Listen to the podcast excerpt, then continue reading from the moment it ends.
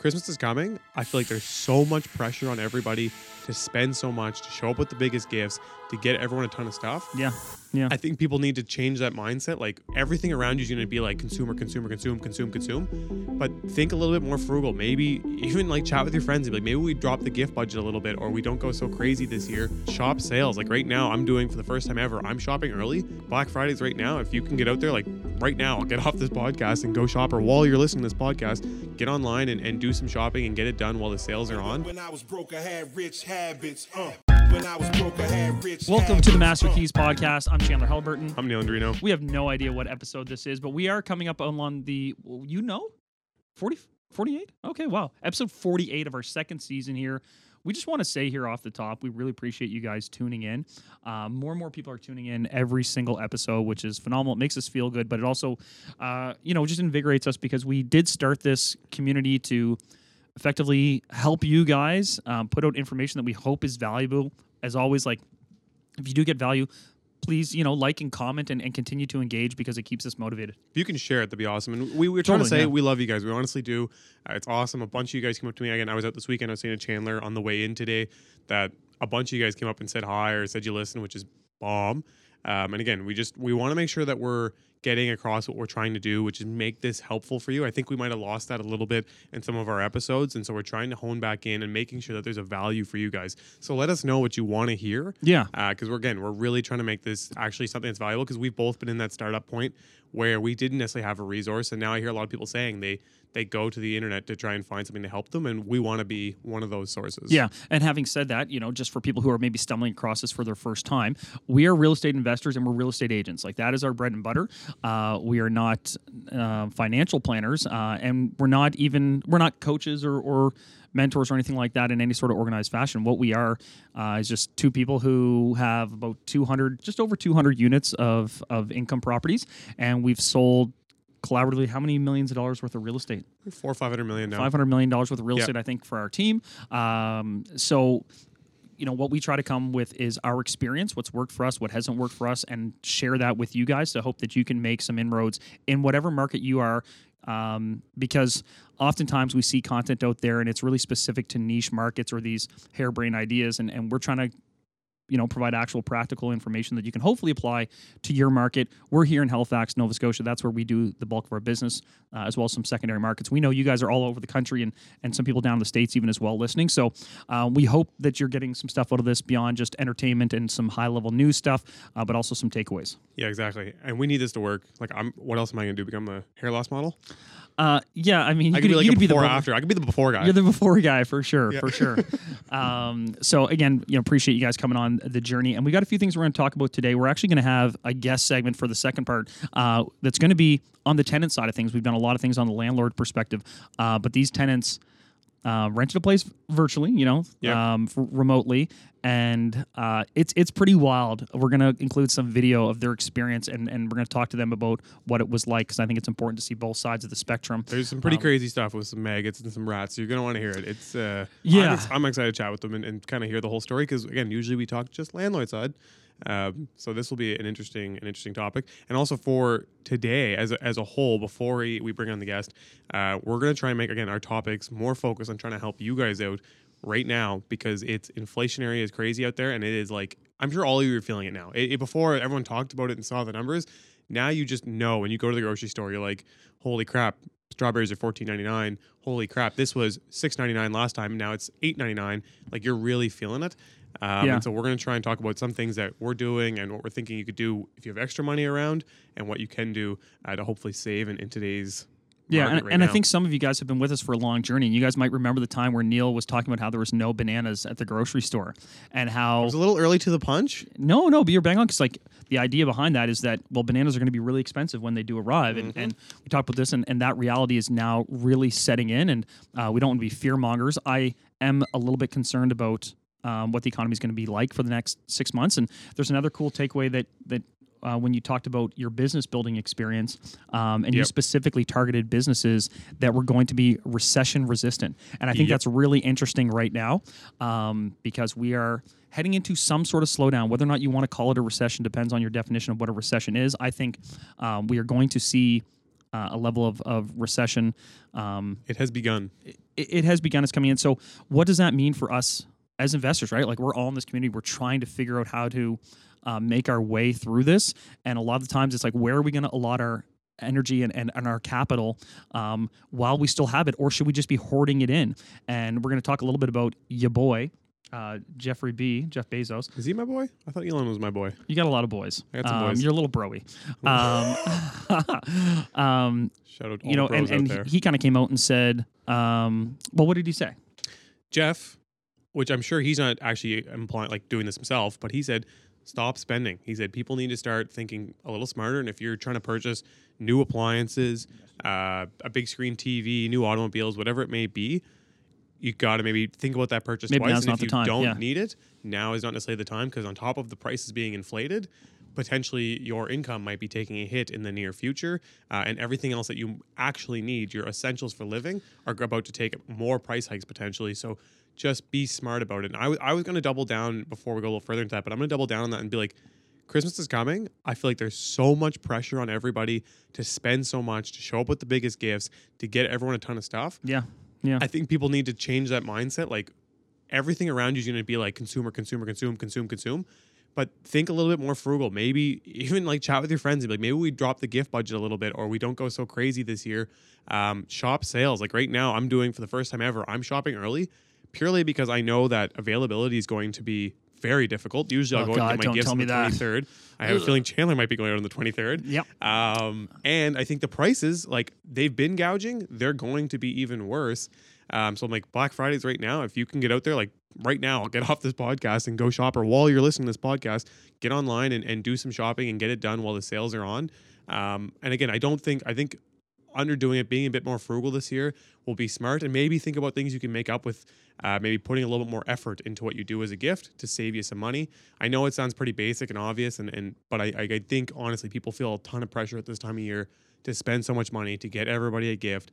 But I don't think it has to be expensive. And I think for the last couple of years, people have been doing expensive gifts, big gifts. I got a ton Yeah. of gifts last year from a bunch of people like suppliers, and I was like, holy crap, who who does all, like this expensive gifts? And I'm like, this is amazing, but it's also a bit much for to have this expectation now that all these people are going to spend this much money. Yeah, yeah, and I think one of the things, though, having said that, and I think you're right. Chandler wants Um, expensive gifts. Yeah, please cake me up, baby. Um, no, I, I think, but you know, people are still going to try to be opportunistic. We've talked about this before. Like, Within these situations, whether it's insensitive to talk about or not, there are these opportunities to make a lot of money, right? Like a Yep. lot of people make money in these times.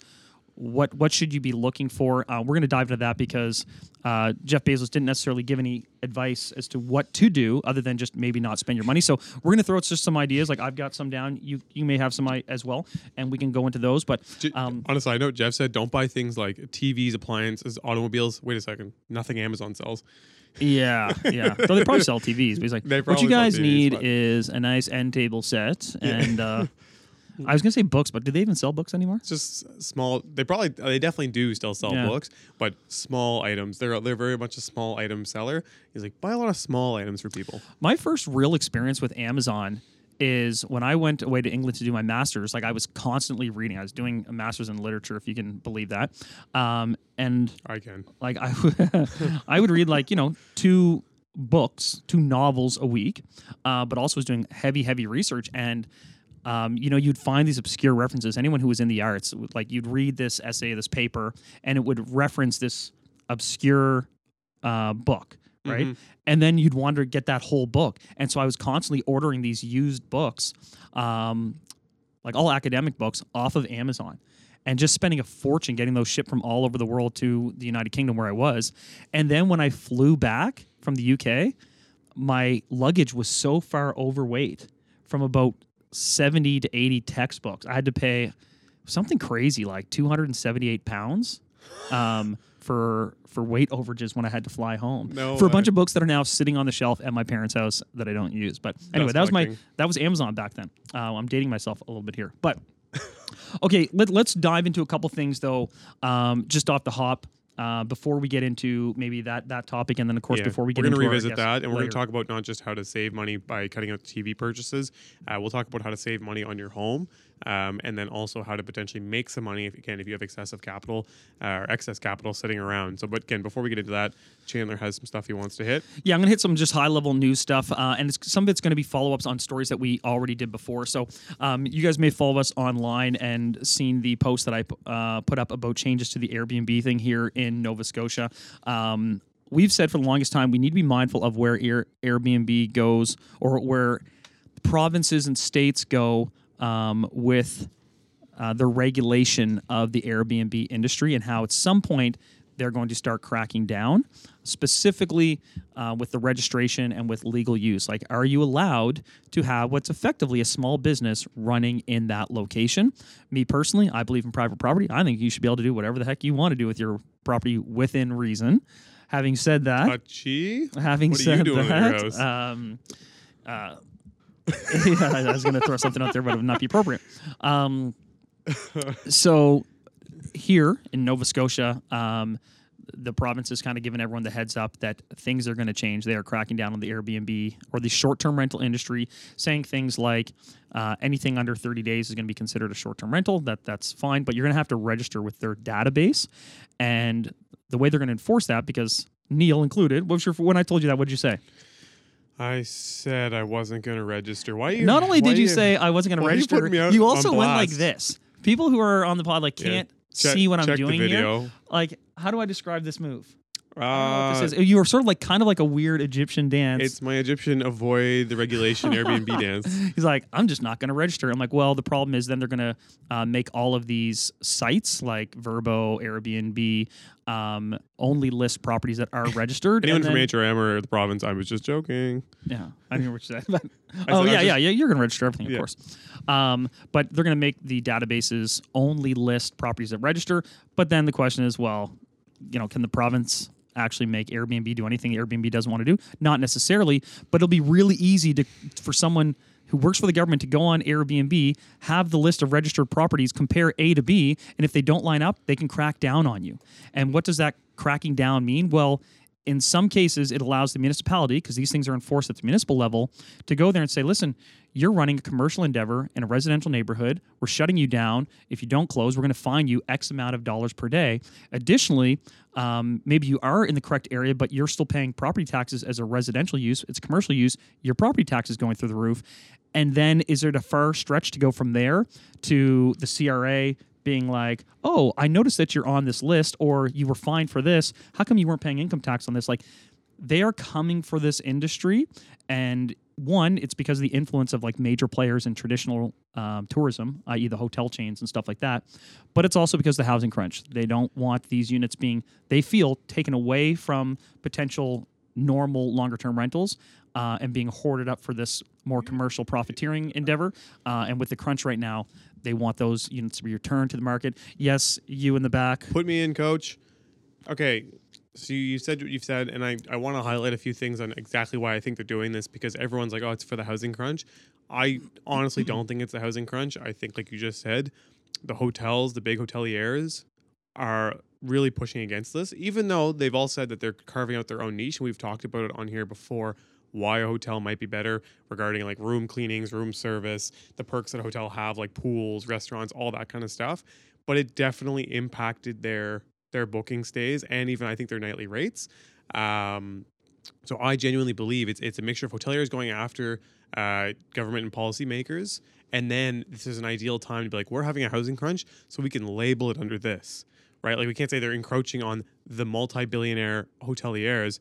Um, but any of you that think that Airbnb is is so bad and it is causing this issue, just keep in mind that there is a small demographic that owns all of the short-term rental hotels, and those families make a fortune, or those companies or those uh, investment funds make Yeah. a absolute fortune. And this is an opportunity for the rest of the public to maybe squeak in on a very small scale without having to be super expensive, because the barrier to entry for buying or building a hotel or a motel is insanely high. Yeah, yeah, Insanely done, yeah. high. And so if you want an opportunity to try and get somewhere in the world, we've talked about it before about getting together your down payment or how to start with little to no money.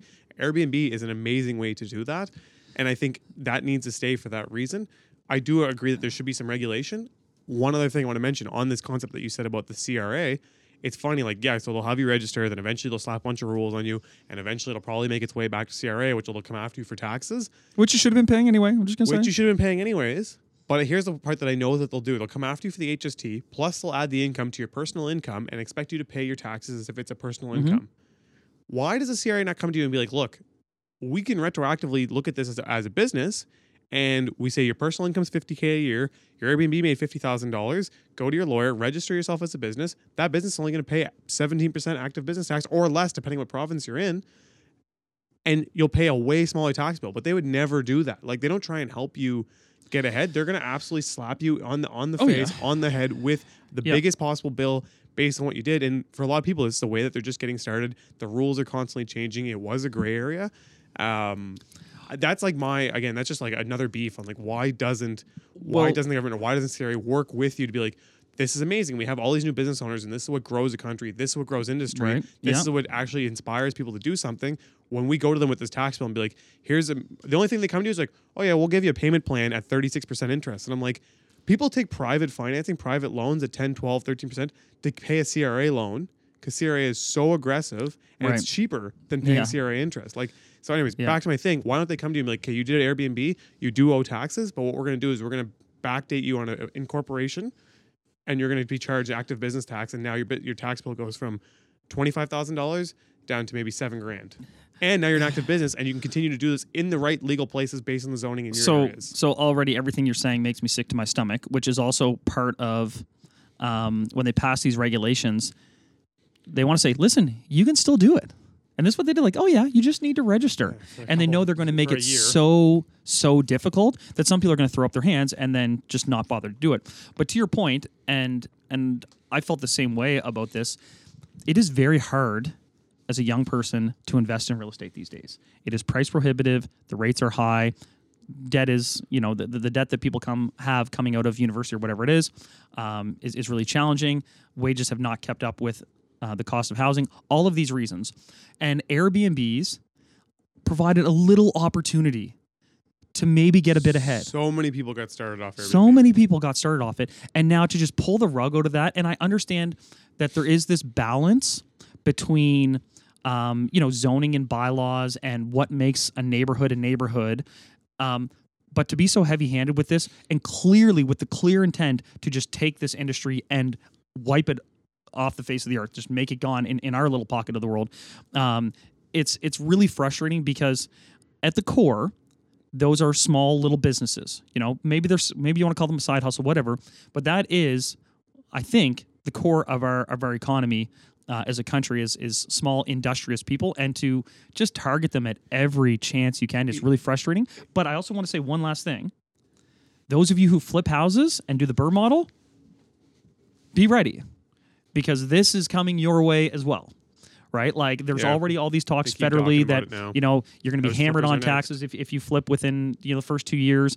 Um, and this is a slippery slope towards capital gains tax just on selling your primary residence.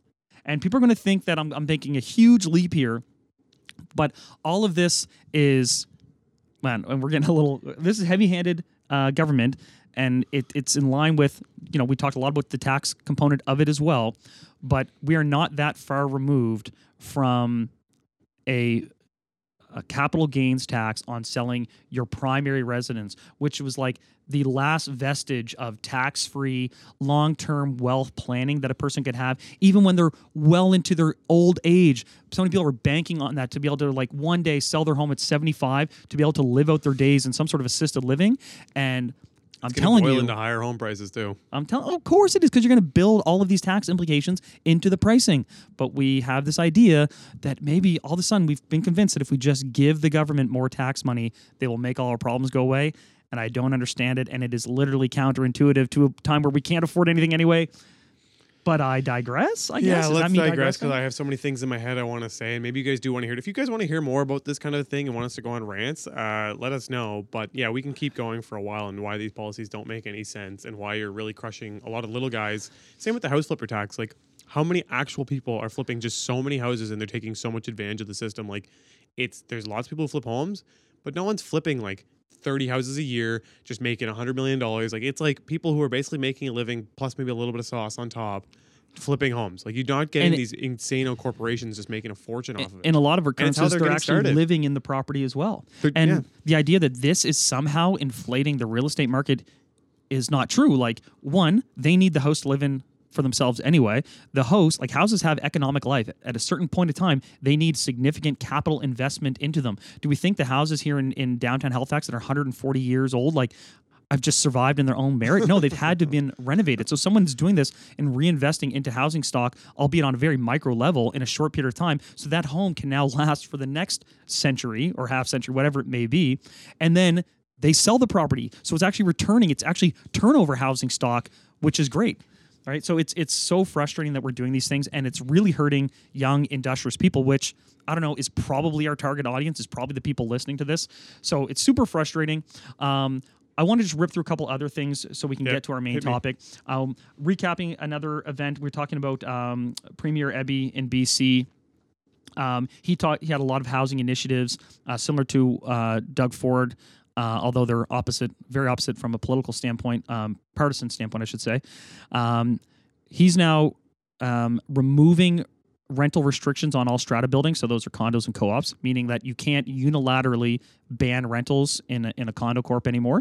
Um, also, removing any 19 plus age restrictions. Some condos that were open to renting didn't allow children, so he's now abolishing that, and that's so that units condo units will not be allowed to just kind of sit empty because in BC they will tax you if they're empty uh, first of all. And then uh, condo corps will sometimes prevent you from renting them and he's going to get rid of that to try to add more stock to the inventory.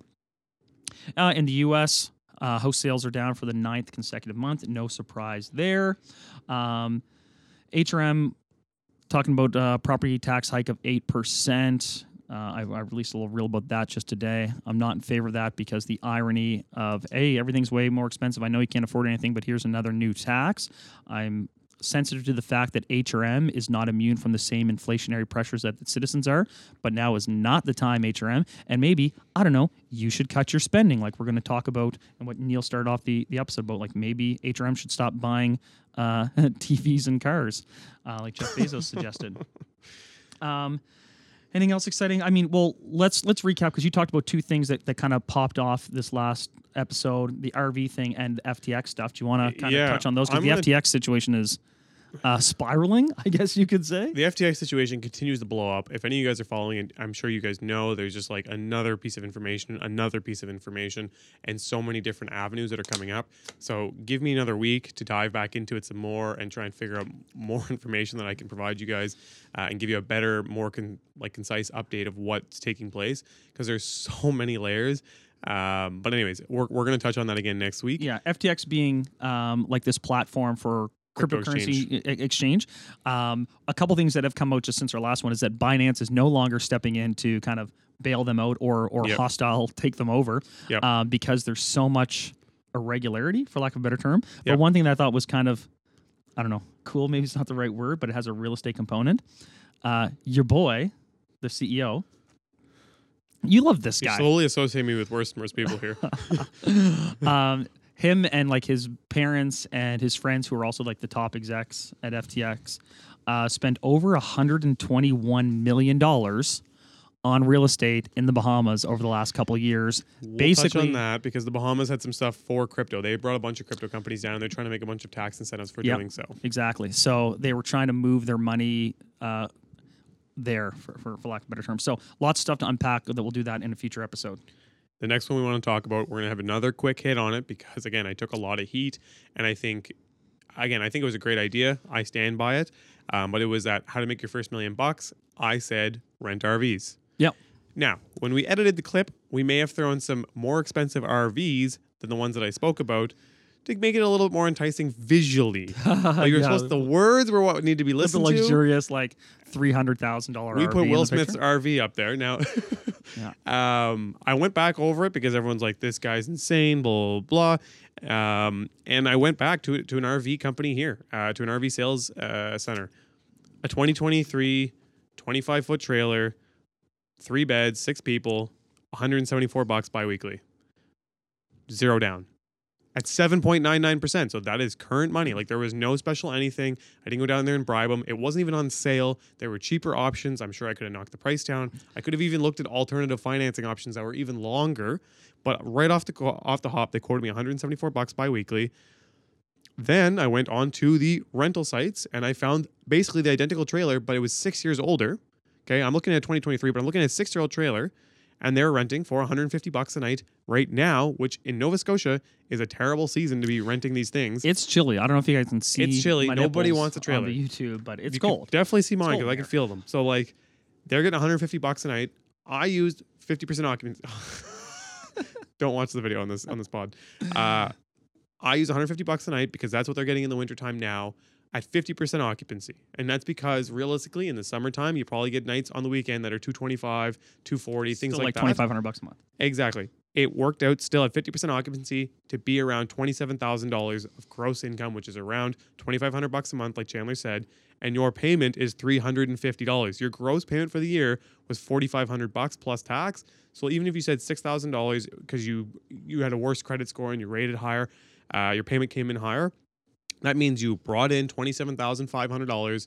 It cost you six grand for the trailer people were pissed. I think I said six grand for maintenance. Again, it's a brand new trailer. If someone damages the trailer, there's insurance through the platform that covers that, and or the person who rented it has to pay for it. So again, I think maintenance on a brand new trailer for the first year, a reasonable estimate is eighty five hundred bucks. I've now upped it again. That's tires, potential axles, like all I'll- the things. But I'll go. I'll go a step further here because you know there's there's a couple different models, and one is that you know people come and literally take the RV and, and hitch it and go. yeah, However, you can also sort of a situation where the unit is already sitting at a at a site, right? which is even more money. and, and well, it, it's it's it's more money that you can charge and rent, absolutely. Um, but then the maintenance plummets because they're not running the RV. It's- like it's you're essentially then there. you know a glorified campsite, um, and you bring your maintenance down quite a bit, and you, can charge even more, like Yeah, way yeah. more. You, I see these on Airbnb all the time, and they are equivalent prices to some of the home rentals. Um, and people are putting them there. They're putting some wood there, a little fire pit, and some Adirondacks, and off they go. Yeah. Um, but I'm still profiting on this fifteen thousand bucks. Okay. per So per you- unit, right? So per you unit. scale up to five units. You have five units. You're making pure profit of seventy five thousand dollars a year. Again, I told you, like on a business like this, I think for a small business that scale, you do a three x multiple this time.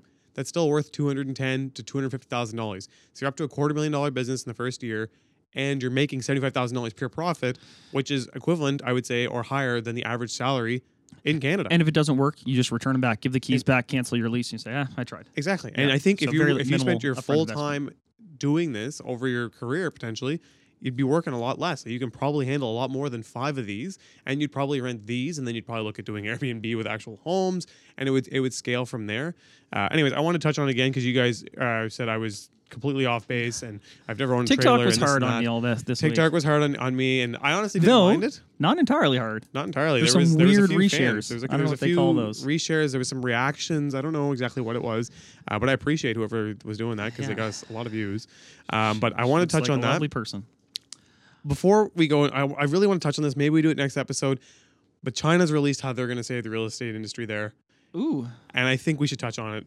I know it's gonna be a bit longer episode here today, guys, but I, I have to touch on this because as crazy as things are there, and how like they like to use their communist abilities to quickly slap things in. Yep. In times like this, sometimes it's actually really valuable and can make decisions quick and making decisions quickly. Totally. That can Yeah. save their economy.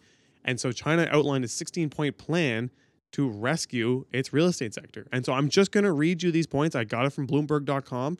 Um, they are putting pumping a ton of money into it. So let me let me read them to you. Number 1. Property development loans for developers. They Mhm. are the government is helping with more governance, but also uh, issuance of loans. So they're backing them with like insurance policies, similar to CMHC here. So they're incentivizing banks to loan back into the the development sector. Already, three hundred and seventy billion dollars has been pumped back into the development sector. okay. Home buying requirements for for uh, individuals being reduced. They're reasonably setting down uh, down payment thresholds and mortgage rate floors uh, in each city, depending on the, the strength of the city. It's also worth noting that they've been lowering rates while the rest of the world's been increasing rates. They're optimizing purchasing rules on first time homes in new cities. Okay. Number three, aiding construction companies. They're ensuring constant, or sorry, continuous and stable fundraising by construction companies. So they're continuing to make sure that the money can get to the construction companies so they can keep doing what they need to be doing. Mm-hmm. Four, extensions on developer borrowing. They are aiding in getting developers loans re-amortized to give them more time to repay the loans to reduce the foreclosure rate. And so they're saying if something's due in six years, we can add another year onto it. Right. Number five, bonds. They're allowing developers to issue bonds again and they're supporting it and allowing them to do that funding and backing them. Okay. Repayment on those bonds can also be extended. So again, giving them basically it's allowing developers and builders to get money and reduce the timeline that they need to get it back by helping to provide insurance policies or backing it by them funding it themselves. Mm-hmm. Same thing. Number six, trust financing. Trust companies are encouraged to provide developers funding support over mergers and acquisitions, rental properties, and retirement homes. So, again, same thing. They're pushing on trust companies to also buy into these development companies again, help move the money around, keep things moving. So, what's interesting is it looks like they're kind of okay. You finish your thoughts. let me finish you- them. Yeah. Number seven, special loans for project completion. China Development Bank is stepping in to offer special loans to make sure these projects get delivered because uh, people aren't just not getting homes that they've put deposits on. That same thing, they're saying number eight, additional support to ensure residential project completion. So they're basically government stepping up to say, if it's a residential project, we're going to make sure this gets across the line. Commercial, they're helping. Residential, they are making sure it's finished. Yep. Number nine, property project acquisition. They're helping banks and asset managers to acquire projects that are completed and or investment properties again to keep the money turning over, keep the movement uh, for developers. Number 10, market based approaches, including bankruptcy and restructuring. So their asset management companies are working with predominantly residential projects. Everything is a focus on residential projects, but to, they're working with developers to acquire bankrupt projects, find a new way to reestablish them and get them back underway. Um, number 11, home buyers' mortgages. They're encouraging banks to renegotiate with home buyers to extend their mortgage repayments, to potentially give them pauses, to avoid them canceling. Uh, also, working heavily with people who are COVID uh, unemployed. 12, mortgage Oh repayment. God, they're how many extending of these are there? There's 16. Jesus. 13, easing a major restriction on banks for Should property we take lending. a break here? Should we take a- A restriction on bank lending to developers can be temporarily eased. So they're removing restrictions again for developers, removing restrictions for homeowners. 14, fundraising for acquisitions. Financing rules related to property acquisitions and fundraising for that are being reduced. 15, lending on rental properties.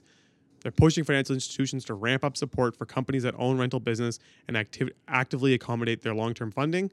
Number 16, the final one, so you guys can actually listen to our thoughts diversify fundraising for rent- rental properties. Banks are also now allowed to issue bonds dedicated to rental properties, and they're trying to work on REIT programs to help establish more REITs and work with them. okay.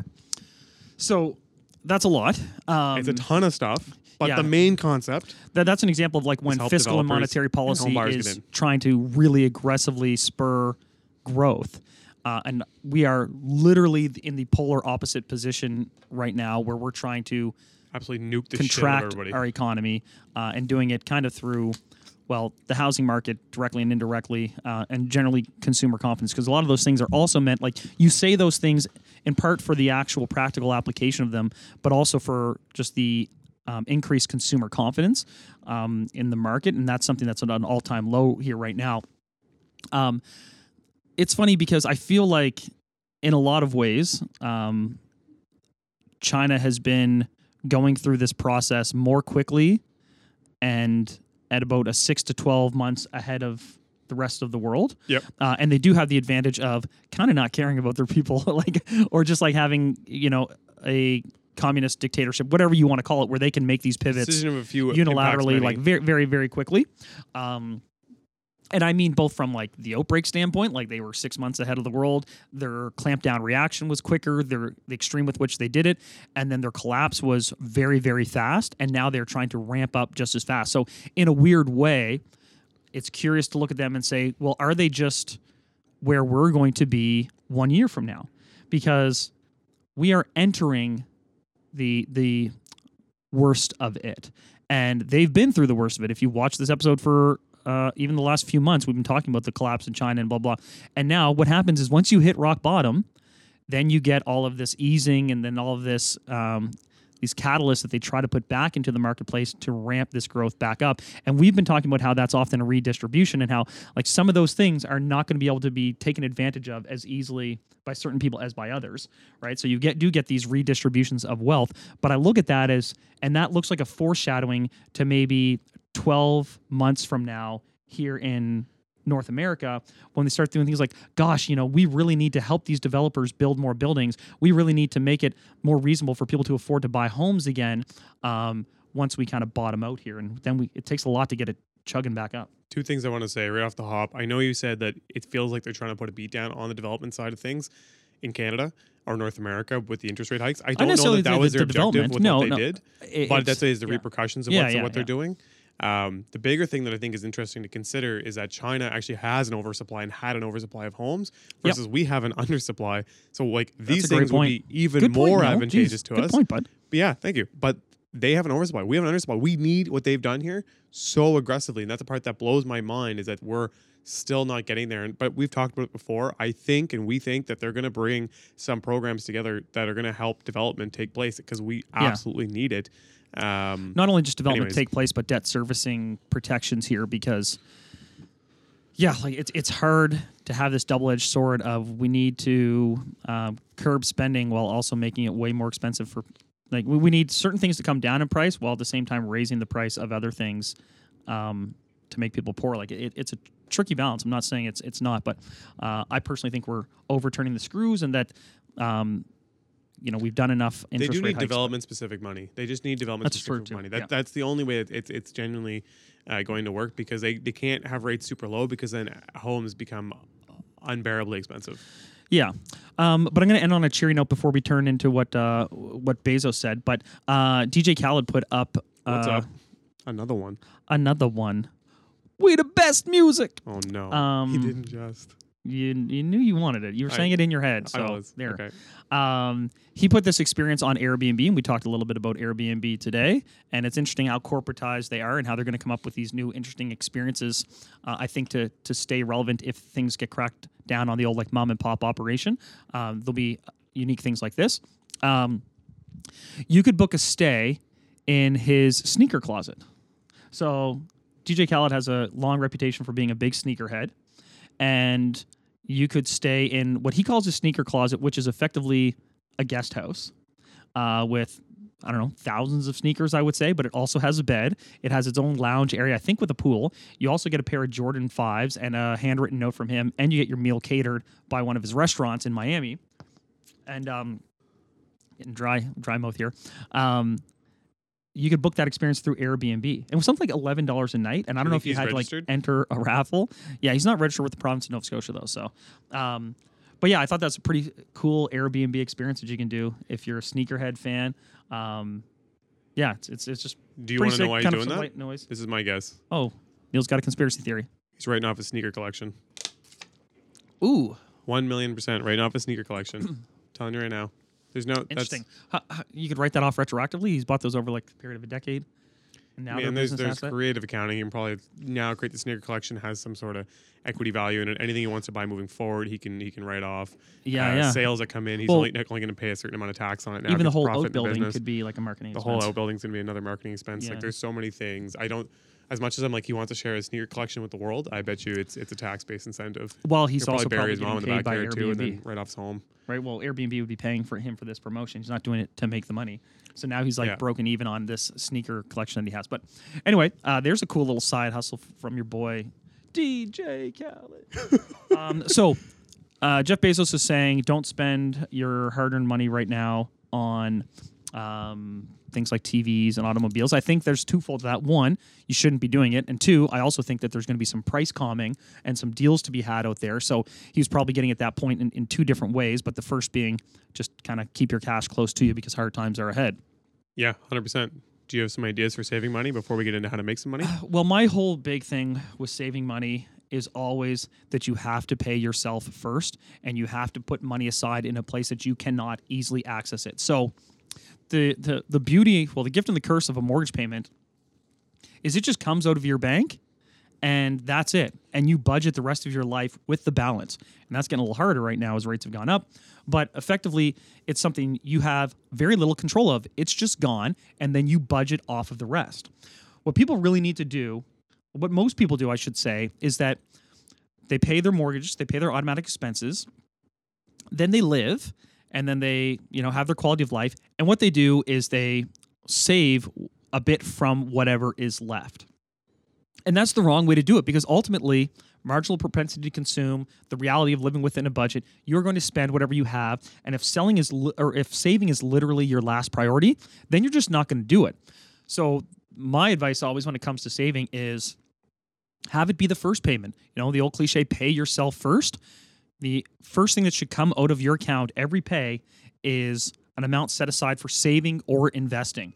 But that needs to go to an account that you cannot easily get access to. If this is an account that's attached to your card or that you can even just go into a teller and get access to those funds or move it around in your online banking, it's not going to accumulate. This has to be something that goes to a very difficult account that's not linked to any cards and is really hard for you to get at and that has to be your first payment. That goes out the door wallet. You know, a crypto wallet pieces. maybe it's like 150 bucks a paycheck, right? Which is, is a lot of money right now, but maybe it's 150 bucks a paycheck. Then your mortgage or your rent comes out. Then you live off the balance, but pay yourself first. That's kind of the way you need to think about savings. So Chandler can open accounts for you guys, and he'll hold all your money. Yeah. Wire it to me. I'll take real good care of it. Um, okay, no, I like that. That that's a smart way of being. That's the way I treat because my if you put it aside away Christmas to money. start, the birthday money. I'm like, yeah, yeah, I got it for you, bro. um, yeah, if you put it away at the start, like you said, it's not there to spend, and then you don't think about it. Um, that's kind of what real estate does because you pay the mortgage, 100%, and it's then forced the, savings. the equity is the forced savings, uh, or the principal payment. Sorry. My, my one thing I would suggest to do um, that I think will make you really think about it because I can tell you, yeah, cut your Netflix, cut your this, cut your that, but everyone's got their own specific set of expenses and they have their own reasons that they need to have those expenses. But I think the number one thing that I used to do and I need to start doing again is breaking down your actual expenses. It doesn't have to be anything fancy. You don't need a color coded spreadsheet, but take a piece of paper, write out what your actual income is after tax, what actually hits your bank account, mm-hmm. and then write out all the things that actually leave your bank account Yeah, it's great and or get charged on your Yeah. on your credit card. And I think that's a great way to actually see what you're spending your money on, and you can be like, whoa, I'm spending three hundred dollars a month going out. Then you're like, maybe I'll dial back. I'll still go out, but maybe I'll dial back when I'm out there. Instead of having four beers, I'll have two before I leave the house, take a cab, and go to the bar or whatever, maybe, or get a friend to pick me up. Uh, and that might work out to save me some money. There's some really phenomenal apps that do that as well. And you can actually set your budgets. And when you're over the budget, it will send you an alert like, hey, you're over your budget for food and drink uh, Yeah. for this period. Exactly. So use use one of those apps uh, to do it. But again, I think just writing it all out and understanding where your money is going allows you to be conscientious when you're out there and really consider what you're spending, as well as you're going to see things that are like maybe I don't really need this. Like it's it's not worth what I was I was spending. Whether it be getting coffees again, it, seems like it doesn't really add up. But then you're like, oh, maybe I do it three times a week and I get a muffin at the same time and it's six bucks each time. Now it's twenty dollars a week.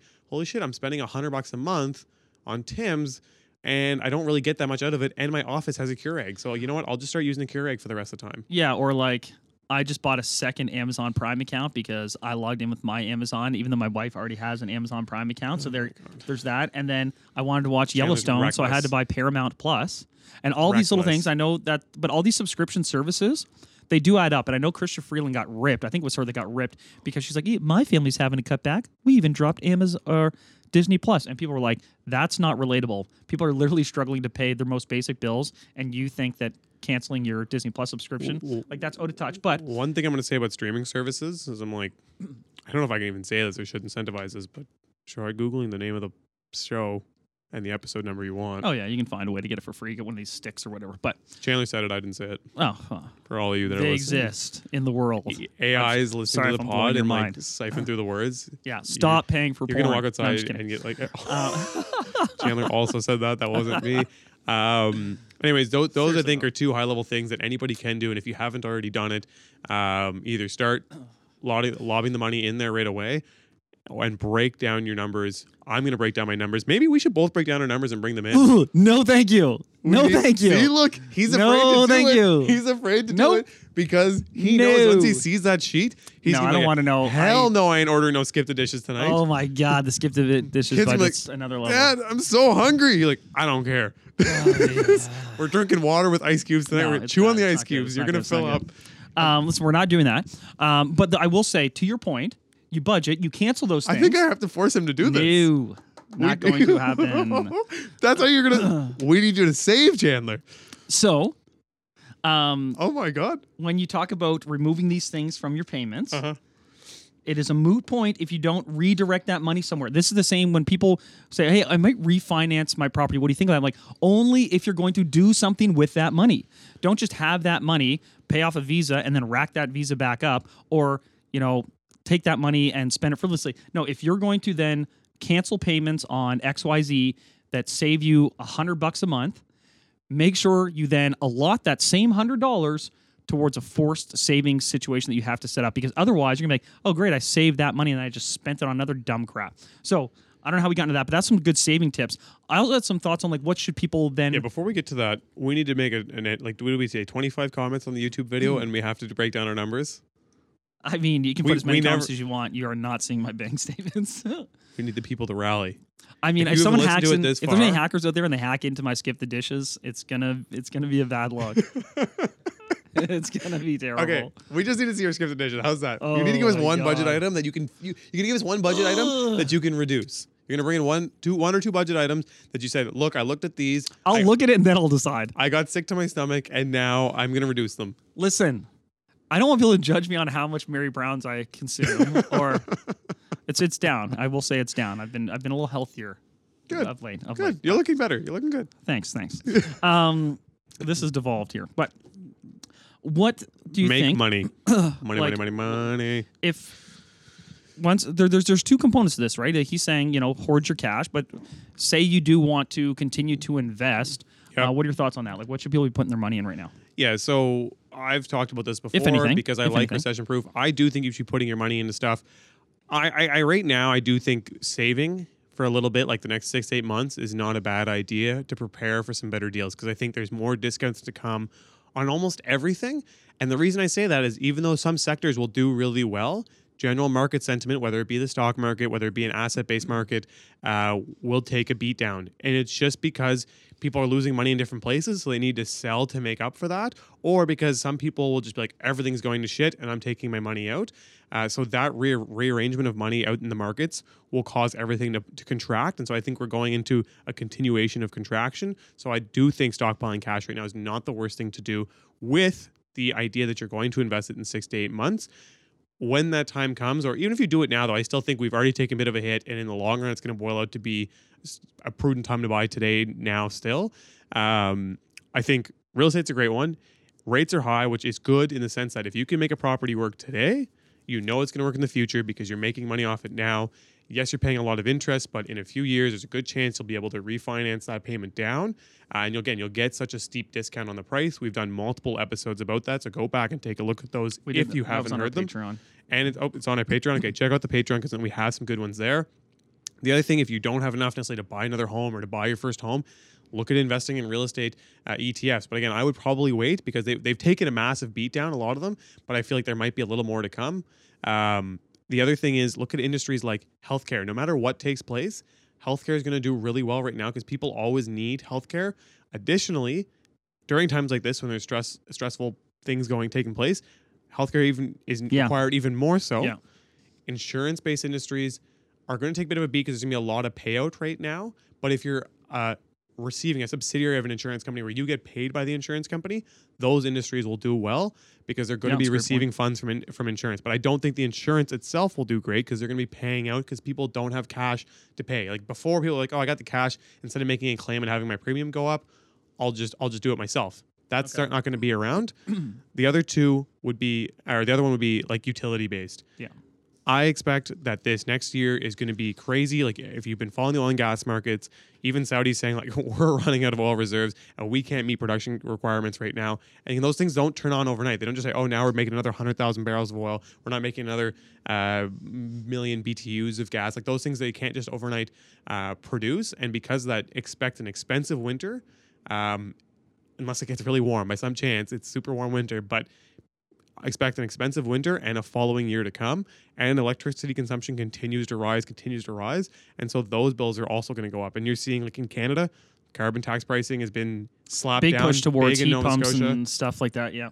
a lot of a lot of provinces have already gotten their carbon tax pricing and they've had it across the years but just in general utilities are going to do well um, they're going to face expenses and I think again we'll you'll see some of them that are debt heavy so don't just blindly invest in any of those we're not investment advisors but these are some of the things that we're going to be doing to uh, to try and offset some of our Yeah, our and, losses and just kind and of to try and beat inflation Yeah, yeah, and uh, some other things. Just when you're thinking about what investments might be recession proof, uh, or if you're a business owner, either evaluating your current business right now or thinking of getting into business ownership, realize recession proof industries are either things that people have to use whether the market's high or the market's low. Uh, that's why insurance tends to be around there. That's why utilities tend to be around there. Um, but if you're looking at more consumer based products, think like race to the bottom consumer products in terms of pricing. So that's why like Walmart is pretty resistant during recessions because they've got the ability to you know beat people to the bottom from a pricing uh, perspective. Pizza, I'm going to use as an example of a you know cheap food and, and restaurant chain sort of model that does really well. I'm a little hungry here, um, but it does really well during recessionary times because it's typically pretty affordable and if families are still looking to dine out, they will just pivot their dining expenses from more expensive stuff to things like pizza. Um, so Can that's a really, really good quick? example of, of recession proof things. And then just cheap entertainment. And before you go there one sec pizza frozen pizzas they used to be like 2.99 3.99 they're now like 7.49 I lived on Still frozen pizzas. What the hell?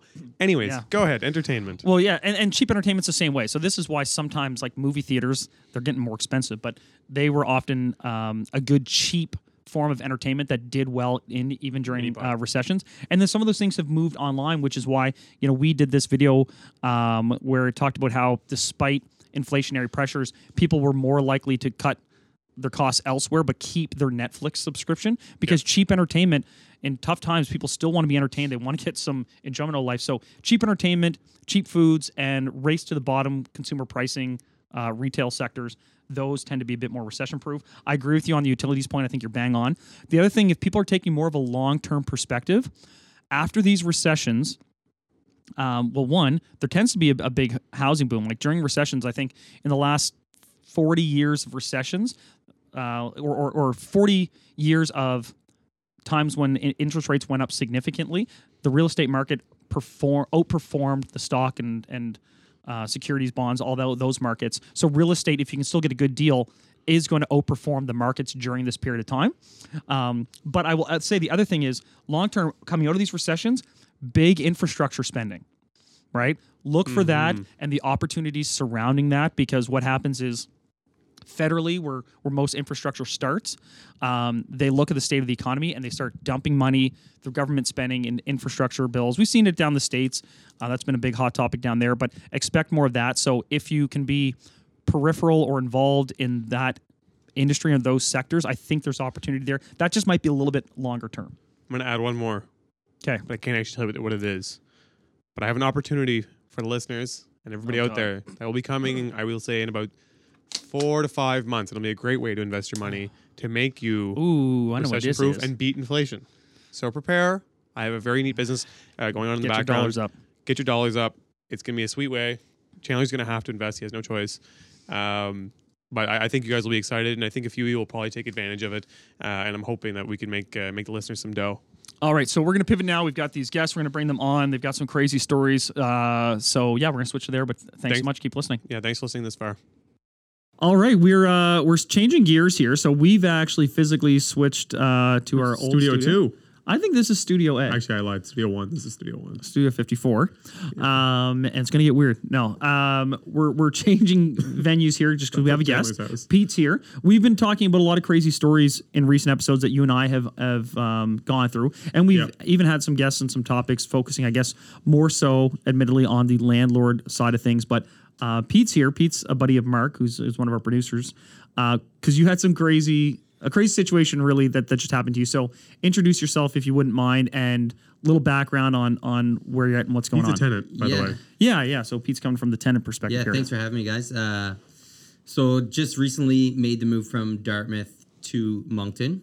Uh, had a, a crazy search trying to find a place to live.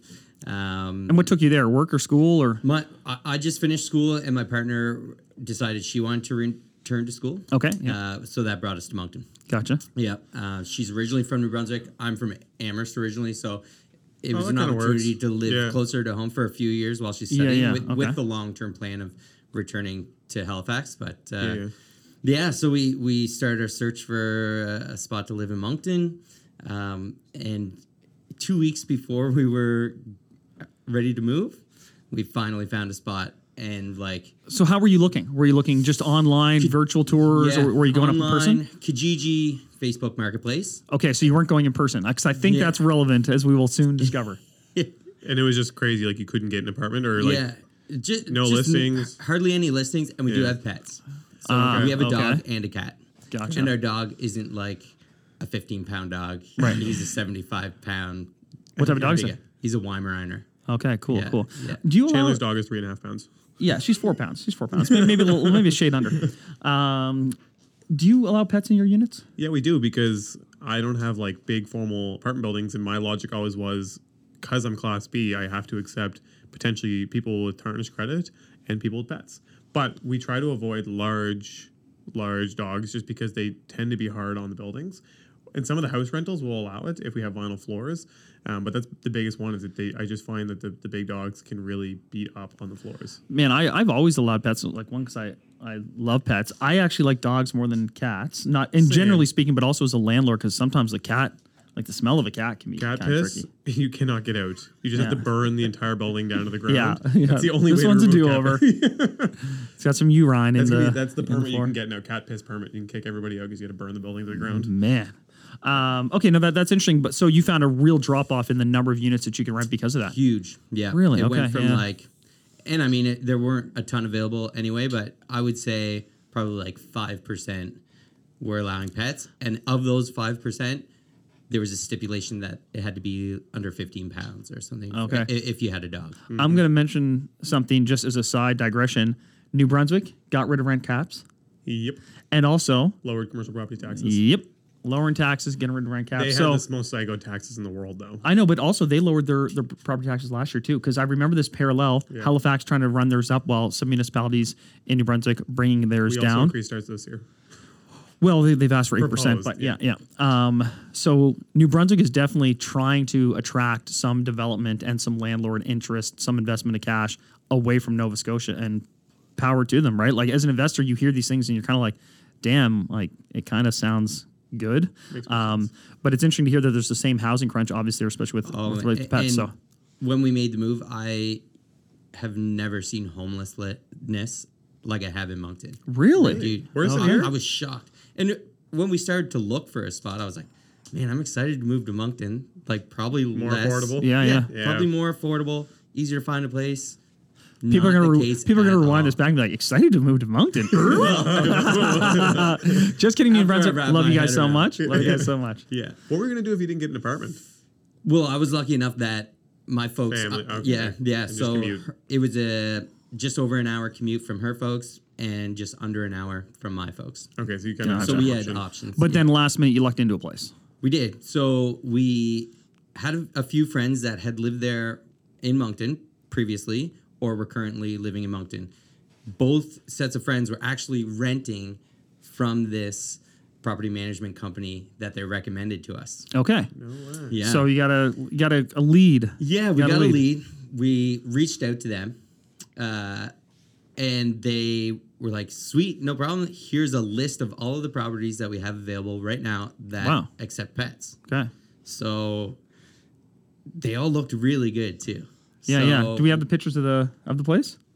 The pre pictures or the actual pictures? No, I want to see the picture of the place that you saw online. So you were looking Yeah, at we this have- online. I have photos of the listing. yeah, yeah. Let me see the listing. So might have to- uh, might have so to- It, it, it was super bright, clean. Looks like a new reno, as you'll see in the photos. Like Yeah. there aren't even appliances in the in Okay, the one bedroom, two bedroom. It's a three bedroom. Okay, three bedroom. plus an additional space like a loft that Okay. could. Be Is it a full house? bedroom. Is it a house or was it a? It's a uh, duplex. Okay. Yeah. Um, how much? Three-story How much does that duplex. run in? in uh, 16, Oh, 1600, damn. nothing included. sixteen hundred bucks. Okay. This is fresh. Yeah. We'll see. So this is this is a clearly a renovated place, right? No appliances in. They got the new gray laminate. This, you know, uh, is Oh, is we're fairly. Down, we're going too far. Yeah, that, that's a that's a newly renovated place by the looks of it. Yeah. yeah. Yeah. So you know, it, we were excited. The location, it's close close enough to downtown that we could like walk if we wanted. Um, in a little bit of a sketchy neighborhood, Uh, it's actually called Up and Coming.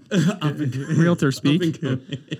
Developing. Uh, but yeah, but the thing is, The art in scene. Moncton, like there could be a really rundown property next to a beautiful family home. right. Yeah. Right. Okay. So, yeah, we were kind of warned about the neighborhood, but we're also told, you know what? It's like, yeah, it's It's up and coming. so you know, based on those people. photos, we were stoked on it on this mm-hmm. place. Like Yeah, it really excited. My girlfriend was she she home for her is like really important. She needs yeah, a place course, to go, man. relax, Especially if you're on and- back to school, right? Like you want to just be chill at your Sixteen your hundred is also a, seems like a bomb price. yeah, yeah. Yeah, But it's not it's- cheap. it's- Having it's said that, not cheap, for sure. But like, For at least beds, it's like, it's man, good. it's it's it's but a good and, amount of space. and space. based on those photos, yeah. I would like I'm gonna be paying the rent.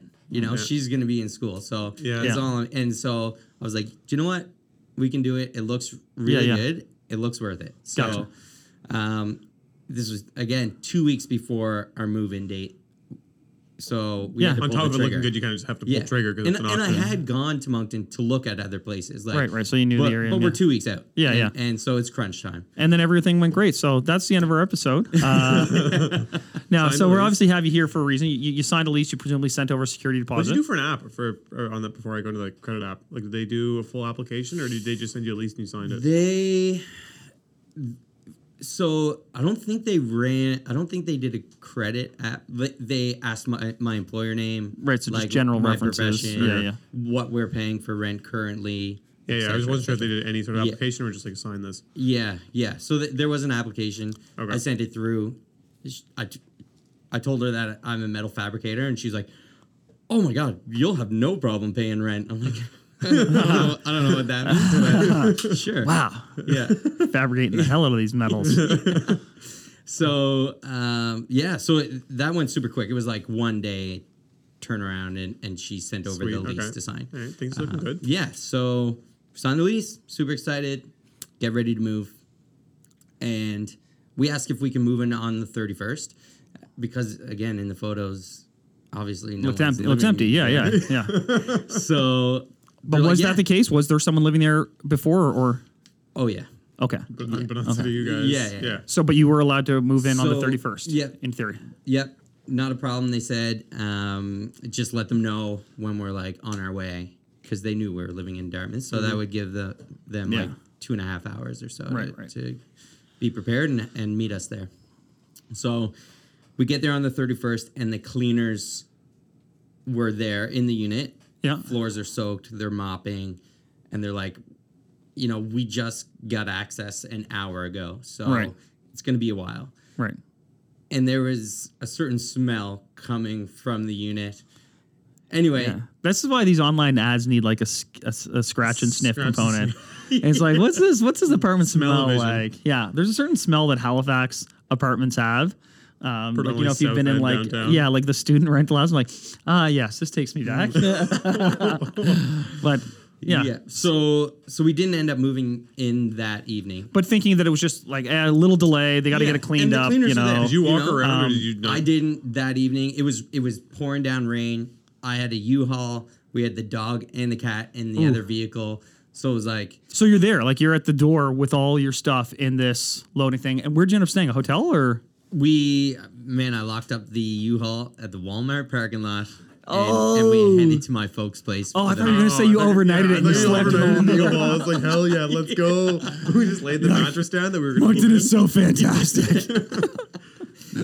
No, no, we uh, yeah. So we we spent the night at my folks' place, um, which luckily, like again, is under an hour away. So it's not a huge deal, you know. And, and our lease doesn't start to the first. yeah, So it's hard. Whatever. You know, Every Yeah. time I've promised a tenant early access to a unit, it's always gone poorly. and so now, like, I try not to do it because you're like, yeah, yeah, but I, I, I should be able to get you in there early. And it does always backfire in fairness to these folks. But you went back the next day. Yeah, go back the next day, and that's when it really sunk in what state this unit was in. So the smell was not gone. Smell was not gone. It was Stronger? Yeah, oh, It had ripened 'cause over they- the night. It had the night to like for the cleaning smell to. They to mix with the cleaning products. Yeah. Yeah, and then like e- the the cleaning they did really just like it seemed like it just spread the dirt around and you know they had one day to clean. I don't know how Yeah, long yeah. they stay there after we were there, but there were we spent after we got in we spent over forty hours cleaning that unit. Okay, so you you got in there and you still thought maybe we can make this work. Yeah. Okay. Okay. You know, There's no it's, option, it's a you're bump in the road, work. right? Yeah. And it's like we signed a lease. We're moving into this place. I wasn't happy about Did it. Did you message Yeah. them? Oh yeah, I, I called them. It went straight to voicemail. this is the property management company. property management company. Yeah. Yeah. Called them. Went straight to voicemail. Called them again, and got in touch with. They just. They, it seems like they have a shared phone number, and I don't know if they like. Ba- yeah. Yeah. So, I've reached this young lady who I'd never spoken to before, and she's like, "Oh, what's your name? Where? What you like? You're not familiar with the guy that just moved in? I don't know. Yeah, I don't yeah, know yeah. how many properties they have, but." I was like, yeah, uh, if you could have Ashley call me, that's who I had been dealing with. Yeah. Um, that'd be great. I just want someone to come here to do a walkthrough with me to go Yeah, over the damages. I'm starting to get a little worried about my security deposit Oh. because, like, Yeah. this place is rough. Exactly. Yeah. So I'm like, I just want before I send rent, I want someone to come and do a walkthrough with me. Yeah. To go over the damages and like check out how dirty this place is. Yeah, yeah, and see if maybe there's Yeah. some common sense here that this isn't how it should be. Yeah. Never get a call back that day. Had you paid, or so you hadn't paid rent, but you paid Hadn't a, paid rent. deposit? Had paid a full month's deposit. Ooh, I wonder if you're allowed to do that in New Brunswick. So here in Nova Well, Scotia, It's the law in Nova Scotia. It's only half. only half a month rent. Yeah, it's maximum, and uh, no, none can be charged for I a pet didn't anything like find any law based on damage deposit. Now, Curious, okay. Oh, I think it is a full month. The law is, however, which I come to find out later, they need to register the damage deposit. Yeah. The rentalman's board. Okay. actually, you know, holds your damage deposit rather than the neat. landlord. Okay, or that the, is the rental- yeah, or yeah. the um, property management. So do you, so this property management company obviously wasn't the specific owner of the property. No. Okay. Okay. So you didn't get a call back. So what happened? No next? call back. I send a lengthy email. Strongly worded email. Love Strong- it. Strongly worded email expressing again uh, that I'm not comfortable paying until someone can come in person Yeah. to walk through the unit with me. Gotcha. Still don't hear any, anything. We're Uh, talking what now? Day three? Are you sleeping there at this point? We slept there one night. Day two, I am at work and I get a text. Hey, the cleaners are, are at your door and they're saying no one's letting them in. Like, well, Why would they No be one here? told I'm at work. yeah, Yeah, yeah. no coming, one like, told me they're coming. No one's answered or called back. Uh, so I work in the service industry, so it, I didn't get off work until late at night. Yeah. Uh, but I again write an email because that's their preferred form of communication based on the lease. That you actually have to write down Right. your preferred uh, form of uh, of contact. So email them again, state my confusion of why the cleaners were there Yeah. and that we had already been cleaning for two days. Yeah. And uh, again, they don't write me back. The next day, so day three, the cleaners call me and they're like, hey, we're on our way. And we're going to deal with the fridge. So the. we, f- I think we feel we got to see some photos. yeah, here. Yeah, I, yeah. I think it is Let about me see time the to- fridge. Yeah. We want to see the fridge. Show us fridge. oh, So Yeah. that's how it was when you got in there. yeah. I'm hoping that's rust. No, that's not rust, man. That's crust. That's crust. that ain't rust.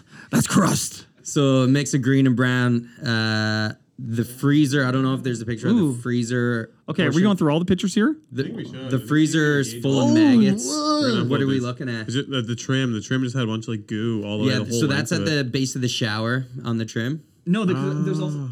This is a dowel from like the top of the, sh- the staircase. Yeah, oh, what is that? This is side That- by side. that's a dowel. Here, here, bring, the, bring these pictures photos. Oh, over. yeah, we gotta drag these across here. How do I? I don't use the old. So da- that's the dowel at the top of the staircase. Why is it Like so I don't greasy? know, and so like man, I don't know who was living in this like, how house. do you get this shit on there? yeah, like It's like, this, did, to it, did someone kill a squid on these staircases? someone punctured a squid and just started squirting. yeah, oh, bottom of the Oh. shower. That is a deep grime. Yeah. So, So- I was in there like I know this paint grime. scraper. This is like I I've seen sounds I've seen properties like this, man. Like we are in This a lot we- of this is properties, buy. man. This is what we buy. Like, and it's just in there where you're like, Are these guys selling? you could take a toothpick and just like pull it out of there. It's it's after grime. Okay, so Yeah, no, I see. Uh, these and then around. this is the hole I think where the where the rats. Uh, Okay, Jesus, coming there's rats. okay, too. so the fridge is So they to gnarly. clean the a lot of grime. So they come to clean, clean the fridge. She's on the phone. She calls me and she's like, "We're on our way to clean the fridge." And I was like, "Are you serious? Like it is disgusting." And she's like, "I know. I am so sorry." And she goes, "Just so you know, there are other options." Like implying that they should be replacing the They fridge. should be. Yeah, yeah, yeah. A- and I fully was expecting that anyhow and i was like oh i know so Yeah. of course i contact the property management company once again or attempt to and say you know just in case you're unaware of exactly how the fridge looks here are some photos and i really truly don't believe there's any amount of cleaning that's going to make this thing safe to use like this yeah, is I mean keep that, that was food. mess, man. That that is That's nasty. yeah. The mold is in the plastic somehow. It is in there Yeah. deep. Well, yeah, or like in, in behind in into the insulation or something, you know. yeah, like- yeah, yeah. That's So no one's getting back to you at all. Maybe if you just put one of those heard little Arm and Hammer baking sodas in there. Those little boxes. That'll take all your issues They're away. Both sides, dual action. This is where the landlord comes out. Don't worry, buddy. I got you taken care of. You can pay we're, for that. We're gonna wipe it down with a little vinegar, maybe a little ginger ale, and then put one of those Arm and Hammers in there. Drill. add, add the sticky back in. um, Okay, so what did they do with the fridge? So I finally get an email back from the property management company, from the owner of the property management company. Okay. oh, and McDonald's. And she's like, "Oh my god, I'm so sorry that this has happened. I want to make this right. I'm so sorry. We're gonna make this right. I promise. I'm gonna replace the fridge." So this was on, um, on a Friday. So are you like a weekend at this point? We're a weekend. Okay. Not Uh, uh, quite. Not quite. Like, other than the fridge, Yeah. you've got it cleaned. Are you feeling a We're little bit on getting settled? we're gonna get clean. Okay. It's not we're, clean we're yet. working on getting it clean. But you've been working for 40 hours, you said, Yeah. cleaning her. Okay. yeah, and yeah, it's like ish. Yeah, your There- feet still like make that like Yeah, when you like when you lift your foot up and it's still like why is it still sticky? Is that a bad thing? that means it's working. I mean, there's smell. There's a smell coming from the walls. Yeah. you know, like there are definitely Oh, dead rodents. I know in, that smell. in the walls. um, what's the basement like of this place? Just out of curiosity. The basement. It's a concrete basement. Okay, that's surprising. There's one wall of the of the basement that's sandstone. I think Okay. a mix of sand, sandstone and like uh, what are the big concrete bricks? Like cinder blocks. Cinder blocks. Yeah, yeah, okay. However, there is a hole like the size of a softball. Is it dirt- dirt floor? to the outside? Dirt floor or concrete floor? Wow, okay, okay. Concrete, concrete floor, but the rats have dug up through the concrete, and there's like a mountain of mud with a hole where you can tell rats. right. So obviously it was just like it was just a skim. It wasn't actually like a pro- proper concrete concrete No, it was a slab or anything like that. layer, yeah. yeah. just skim coat. Right. Yeah, because this is the thing, man. Like people don't realize rats like crawl up under as much as they will. They will walk through the front door if you leave it open, obviously. But if you have any sort of dirt component to the basement, like they will come up through the floor, Yeah. man. They're they're crazy. they'll chew through anything. yeah, I think that's yeah. why a lot of people have that skim coat of concrete was in an effort to try and Yeah, yeah, slow that down. But then the rats can still get through it if it's not Yeah. thick enough. yeah. Um, so you okay? So now you've talked to the owner. What, so the owner says, But you haven't seen a rat all. yet, Haven't seen a rat yet. and haven't heard one in the walls. presumably because they're all dead I don't and know smelling. if we've heard any at this point. Yeah, eat something yeah. out of the fridge and but you, if you have a But- dog, man, I find a dog will just go like, what? You know, Yeah, like a, we, you well, know, we have a cat. Yeah, so they'll they'll start, like, eventually, the cat was like something. standing by the cupboards, like staring. Oh, okay, yeah, You that, know, there's a like- rodent in there. Yeah, Cats so, do that. But yeah, later on, like later, probably a week and a half in, there were some noises. Like I think our food being in there kind of brought them back. So Yeah. it wasn't right away that we were starting to see They're this. like, but ooh, what you got cooking? yeah. Hmm, smells better than the fridge. So well, we actually weren't cooking because we didn't have any food because you didn't want to put it in the didn't fridge. okay, like this guy's got to get the dishes. All right, So so it's a Friday when she contacts us and apologizes. And she says, you know, I'm really sorry. We're gonna get you a fridge, but unfortunately it's a holiday on Monday, so we're not gonna be able to get you a fridge until Tuesday. I'm like, well, the stores are open all weekend. yeah, You're just not putting in the effort. yeah, Anyway, I give her the benefit of the of the doubt. I write her an email back. I say, listen, I appreciate your email back. I really hope that this is how we can restart our yeah, relationship. yeah. We're turning the page here. Yeah. So Tuesday comes. She's like, wait till you meet your roommates. Tuesday comes. Hear nothing. No fridge delivered. Again, a strongly worded email to her. I'm so disappointed. I thought that this was a new beginning for us. yeah, At least communicate with us. Totally, You know, man. If Yeah. if if there was a reason why you couldn't get us a fridge on Tuesday, let us know, and we'd Yeah. probably be cool with it. Yeah. You know, it's like Yeah. sweet. At least we know there's one coming the next day. Yeah. But just radio ghosted. Yeah, yeah. Tuesday, finally get a fridge, and we're like celebrating. it's like Yeah. it's the little things. We're living good now. yeah. Uh, yeah. So I'd love if it was just a new used fridge. You open it, was up, it. it's dirty too. It was definitely. well, here's the kicker. She's like, their maintenance team came and picked up the old fridge, and she's like, "Oh yeah, well the owner wants us to hang on to it for a spare, just in case like they oh need one." Oh no! That's yeah. And no one's gonna clean it. You know when they go put that away in Yeah. the warehouse, that shit's not getting cleaned. No, It's just gonna grow into an That thing's not worth the fifty dollar free on rebate Um, inside. But So you get okay, the fridge. the rest of the cleaning. What are they saying on that? Are you getting a credit Well, or you've what are they done so doing? Well, Yeah. again, I mean, you've done all of it, They're it's not like- contacting us. Uh, you know, they're not returning any of my emails except for the like the really strongly worded ones. The one where I was like, "Listen, we don't have a fridge. Here's Yeah, the yeah. photos of of the fridge." She writes back and says, "Sorry." When I, str- and then when I write her and I'm like, "You mean to tell me we're keeping this fridge?" And she said, "No." Mm-hmm. right. The the property owner wants to keep it as a backup for other units. Mm-hmm. So those are the only two correspondents that I had back from them. Okay, but you're in there settled. You've personally cleaned the place pretty extensively. Yeah. You've got a fridge. What's no, next? you've got roommates. So Needless to say, the communication hasn't been great, but Yeah.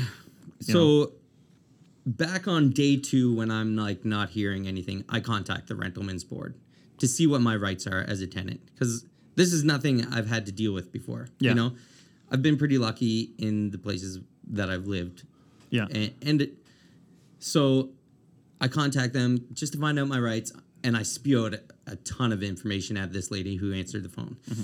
I'm like, you know, we're cleaning, we're buying food because we don't have a fridge, we're driving to my folks and back because we don't want to stay here in the Yeah. state that it is. I was like, I'm not comfortable paying rent, and I want to invoice them for all of these things that we're having to incur mm-hmm. because of this situation. And she says, Yes, that all sounds like it's well within your rights. Well, day eight, the same day we got our fridge, an eviction notice is posted on No our front door. way. So they're not communicating with me. What? I haven't paid rent because they Imagine they put it in like us. in like the cheese and cheese stores. You the open it eviction up. notice has got dirt on it. It's got like fucking nasty. No, it's just shit. in. It's like where the egg drawers or the the salad the the crisper. It's in the crisper. Eviction notice. Um, so, so I went from being annoyed pissed. to like super pissed. Like you and and I was home on the day the eviction notice was taped on our door, so they didn't even knock on the door. Just quietly They tape qui- it on left. Exactly, and uh, we have a dog that barks if someone's at our door. yes, they got sneaky. Sneaky, Yeah. sneaky. But also, what was the rationale so for dropping the Unpaid fridge? rent. Oh, so it was unpaid rent, is what they're saying? You- Yep, unpaid rent. Huh. Okay. I, so that's very interesting. That's different than Nova Scotia because here in Nova Scotia, your rent's not late until it's two weeks late. So if rent's due on the first, your rent's actually not late until the fifteenth, and even then, um, they can You file you a notice. spreading that no, around? man. Like- say, like- yeah, yeah, yeah. no, no, whatever. like No, the, the, this, the, these are the facts of the matter. And then you have until the end of the month to pay pay your up. rent up, and then Right. you're, you're back in and that was again. so the notice was we had seven days to pay our rent in full, or we had to be out by the end of the month. In this particular Wow, case, that sounds around, unfair. However, as a, as a landlord, if you had were a good landlord and had a you know it's degen tenant, good that's system. nice to to see that. But anyway, Yeah. in this particular case, it seems a little. and a good tenant. Yeah, exactly. The tables of the, how the, turns turns, of have table. tabled.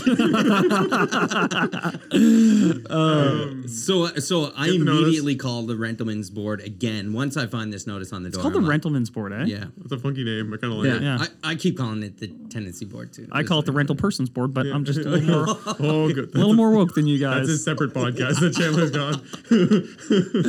All right, so okay, so now yeah, you, you're calling this. So you're calling like, back for a whole So I new called reason. him. Yeah, And of course, you're on hold for like an hour trying to get in touch with someone. yeah. So I finally get through, and the person I speak to is like, I explain the full situation, explain that I called previously, and inform someone that I didn't want to pay rent until you know I This was addressed. Yeah. Yeah, sorted out. and and and the person I'm speaking with is like, mm, they shouldn't have told you that. You're in an, a, a legal, Yeah. you know, contract with. You put yourself in jeopardy, right? Yeah. And and my response is, well, haven't they broken the contract by not providing the services? So on the lease, it says that there's a fridge. Well, there's no usable fridge. There's mold in the dishwasher, so there's no mm. usable dishwasher. Like, Just turn how have they not itself. broken the contract already? You know? Yeah, th- that's that's a good point. However, I have always told people if they have a dispute with their landlord, Keep- to keep paying rent. Keep paying rent, and I know it's a lousy thing, but um, because the easiest way to kick someone out is for not paying rent. Mm-hmm. And here in Nova Scotia, you can kind of have that hybrid of paying late and still being fine, like sending a message but still honoring your contract. Um, but Also, it's bad advice. Like, you can get away with not paying for like four months by the time the tenancy board sorts it out. True. So you can you have enough time to sort out your dispute and collect rent. Yeah, but uh, I often see that online. People like just don't pay rent. I'm like, actually, that's not really sound advice. Um, but it's weird, you know, speaking to their lack of communication. Um, did you did you reach back out to them and say, hey, what's up with this notice on my door? I thought we were kind of No, in communication I mean, here. At this point, I just You're probably knew shopping new units at this point, aren't you? a little bit. Yeah, Yeah. if I'm being honest, but I was just like, okay, that's fine. Like it wasn't a money issue. yeah, yeah, I sent the money right away It's after I nastiness spoke to the issue. rental Yeah, yeah. board, and they were like, "No, you need to pay your rent." I was like, "Okay, Yeah. fine. I'm I'm not happy about it. Yeah. but I'm gonna do it." So I send the rent, and oh man, trying to think through the timeline, but I go away for a trip that I had planned, and leave my partner with the pets at sweet, the place. Yeah. nice. She's like, cool, cool. Uh, Yeah, yeah, she was stoked. Have fun. Um, so while I'm away, The, mice do play. the yeah. The rats. She was studying at our kitchen table, and sends me a video of two rats coming into the kitchen through the hole under the cupboards. what time of day was this? Was this? It would have been in the like six p.m. ish. So those are like that's not Oh, even man, like that's nocturnal- early. Yeah, let's see the It's like video. a wake, it's like a Let's wake see up. the video. That's like a wake up. Let's go for the walk around the house, find some food. yeah. These guys are getting breakfast. Oh yeah, there. Our cat, like I said, our cat would stare at the cupboards. Yeah. and the right before I left on our trip, there was I like just had the same there was like shiver. I was there was like "Blah, blah, a crack in the wall, and and our cat just walked away from the cupboards. It was like whatever's in there, I don't want to deal I don't, I with. don't fuck with that. Yeah. Man, this reminds me of, of the house I lived in as a student. We used to like every Man, morning we'd come out and like all of our shit from the cupboards were like holes in it and stuff was like strewn around. But I can say we didn't really keep the place clean. So on top of it, maybe being landlords didn't make much effort to seal the property up. We All didn't- we didn't make much. Let's effort see the video up. here. This is a nicely renovated kitchen floor here. How come the cupboards are a different color than the ad? Ooh. Yeah, and that, Oh, that- Oh, hello. we got a peeker. It's called prairie dogging, Chandler. Master Splinter. Love a note here. It's hilarious that it's just like literally. You know, it's kind of cute in that it's poking its head out and being like, What's up? and pretty brave. Like she's sitting at the kitchen table, Totally. right there, and our dog and cat are are there. Oh, is that the same rat or a different different rat? There's two two in the video. Well, that's two kind of nice that they have each other. Yeah, I replied to her. That one's by the dishwasher. That's the grossest, man. And they hang out by the dishwasher because they like the water and obviously like the food bits and stuff. But Mm-hmm. um, like rats need water. You know a lot about rats. Well, I mean, Well, they a chew well-rounded through. man. They chew through like the drain pipe on the. Oh, on he's the fully out. he is a. That is disgusting. I love how she just stopped recording right there. She Oh, was yeah. like, "Fuck this." When he She- came yeah, out, yeah, she's like- out of the she bailed. Yeah, I She, would bail, she didn't. She didn't spend another night in the unit after this experience. No, Yeah. nor would you because like they're in your room. Yeah, if they're at that there, point in they're everywhere. Yeah. Right? Yeah. Oh, And if they're Okay. doing that when you're sitting there awake with the pets, imagine like the second you're not around, you're going to sleep. you know you should you should Oh, take in some turtles and flush them down the toilet and just see if you get a mutant situation going on. You got yourself a great story. Um, so you, she goes to a hotel that night then? Ye- she well, she heads to her Or folks' place. folks' place, Yep. yeah, yeah. Um, and uh, sounds a little high maintenance. so she's No, like, just kidding. she just can't wait for her to listen to this. no, no, no, edit that out, maybe. Said it. Edit that out as needed. Um, no, that's obviously I would I would not stay there. I've got a decent threshold for stuff, and sometimes the reality is, especially here, like we're in a harbor town here in Halifax. Halifax is a dirty little secret. There are rats and there are mice around. Like you you hang out here late at night, you're going to see them. You'll go to some nice Dude, you turn your. They headlights on, you can see them running around. Yeah, so they happen. However, like those two rats were very comfortable in this space. They've clearly spent a lot of time with the previous owners. yeah, like they're you are the new tenants. They're the originals. they they've been there a while. They're a little know, too comfort, comfortable. Mice are is that's one thing, but when it's like yeah, I don't know what it is about rats versus mice, but for me, like I'll put some traps out for mice. Rats, I'm like, mm. Yeah. Um. So what's next? I mean, you have so this she video. she calls the landlord the next day and is like, "Hey, there's rats in the walls," and they came in the kitchen. Like, we need pest control in here. And, Yeah, and they're yeah. like, "Yeah, no problem. Like, we'll get we'll get them in right away." So, three days later, pest control still hasn't come. So she calls them back. She calls the landlord back and she can overhear someone in the background being like, "Oh, uh, yeah, let them know like they're coming." And she's like, "Well, can I have the phone number for pest control, and I'll call them myself and like check up." Yep.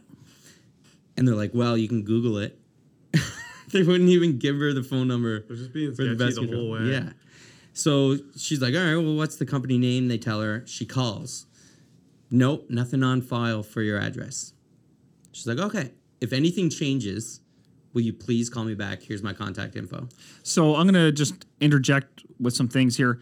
You would have the same thing, but um, a good landlord, if you have a property that could be subject to this, you have what's called like year-round service or all-season service Oh, with yes, with with a at a rodent control places. company. Mm-hmm. That also, you know, if you have the year-round service, they come all the time to bait and trap and check things, uh, both on the outside but also on the inside whenever they can. They will also spray for like bugs, wood bugs, silver fish, whatever the heck, and they do that all year round. But the other benefit of the program is anytime you have an issue in between their normal maintenance cycles, you can just call, and they come there automatically right away. So it's not so much that they weren't in the system for a particular service call. They obviously didn't have a year-round account, and they are shockingly cheap. Like for that property here locally, that would maybe be if that. It's like seven hundred bucks for the year. You probably have ones for apartment buildings. We're talking like a single-family True, house, okay. right? Yeah, yeah, like yeah. it's probably around six, seven hundred bucks for the Mm-hmm. year, and uh, in the instances where I've had an issue with this before, because I have, I just gave the tenant the, the person's number because it's like you call them, They're good about you see a it. single thing they're like at any time, Mm-hmm. they will be there right away. Well, and the So, like, interesting thing, it they didn't even have an account. they definitely. Yeah. Well, I think they they didn't have a current account for that address. for that address, yeah. and they were known to the pest control people. The landlords in general. Yeah, yeah. When my partner called, they were like, "Oh yeah, no, I know them. No, there's nothing on file right now for that." Right. Anyhow, so again, another strongly worded email. Listen, there's rats in our house. We told you this three days ago, and now we come to find out you didn't even make the call. Yeah. She writes me back and says, "Well, we're doing everything we can to help you, and for your information, I've been really sick the past few days. Not that uh-huh. it's anything." To, I was like, "Okay, maybe you have been sick, and that's unfortunate, but you have a job to do that we're paying you to do, And apparently you have and multiple have a staff. Yeah, yeah. so Yeah. someone else could be handling it, and you just you like you told us that you handled it, and we called them, and we proved Yeah. that you hadn't." Yeah, yeah. So pest control shows up and he puts out some live bait traps and I felt super bad for our neighbor because he came out to the front door when the pest control was there and he's like, I've been trying to get them to take care of my rats since April. And the pest control came, put traps around our unit and nothing on the other side. So like, Oh, how? which also means you're going to have no effect, right? Like, well, exactly. yeah. There's obviously they can access through. yeah. and yeah, it's like, oh man. So she claims that I had, she didn't, she wasn't aware of the issue. Again, I had been keeping track of everything, and I wrote them a formal letter of everything that I thought had to be fixed in the unit because this was the process of trying to get out of our lease. Right. As far yeah. So at this point, you're like, we're out of here, right? Yeah, yeah. yeah. You know, if they if they had to come in and patch the holes, done a ton Yeah. of work, like if they were willing to put the work in, we would have stayed Yeah. but it was apparent that they clearly weren't going to put any Had you effort. found in. a, a new unit now? No, uh, in the meantime, we were staying with family, Folks, yeah. and uh, and we kind of decided maybe we're better off investing our money Yeah. elsewhere and just crashing for two years while she's in school. Yeah, with yeah. her family. I can understand that because, yeah, you'd feel like, yeah, it's just not worth the hassle. little You just want defeated. So throw it in, then, so basically, did you take this evidence and we're like, well, we're done at the end of this month, and so you cancel it? No, so? I, I went through the process with the rentalsman's board. So the first step is I sent them a formal letter of everything that I thought should be fixed in the unit, uh, as well as an invoice for our cleaning, the food that we had eaten the first eight days of our would lease. you build them for cleaning? I think it was well, when I spoke to the cleaner the morning she called me. I asked her what her hourly rate was, and it was sixty-five dollars an hour. Oh, hell's yeah, twenty six hundred bucks. Let's go. And yeah, nice. you know so so and i calculated our daily rate for rent and i said I'm- i don't want to pay rent for those eight days that we didn't have a complete unit Yeah. so that was all in the invoice i sent that to them on the 7th of september so our seventh day in the unit they have seven days to comply or to contact us and work out an agreement and if they don't contact us which of course they didn't yeah, you can terminate her. i can well i then send it to the rentalsman's board right. the rentalsman's board contacted me with there was a clerk that wanted to get the, the story from both sides she tried to contact the landlord couldn't get in touch with them so it goes to a compliance officer Did she know that the property manager had a bellyache? So she was sick not that day. available. You say that, but our tenancy board here, if you call in, you're like, I'm sick and I can't make the thing. If you have They're a like, tummy "All right, ache, we'll you can see you in three we'll see you in months." three months. So you can just stay in the unit. You don't, you don't have to pay rent either while you're there. well and i thought i thought that this lady who was trying to contact them that couldn't get in touch with them was the person that could like terminate the lease yeah. but it turns out Not she was just trying to get the story from both sides Right. before it went to Packaged. a compliance officer Right. Okay. So it goes to a compliance officer.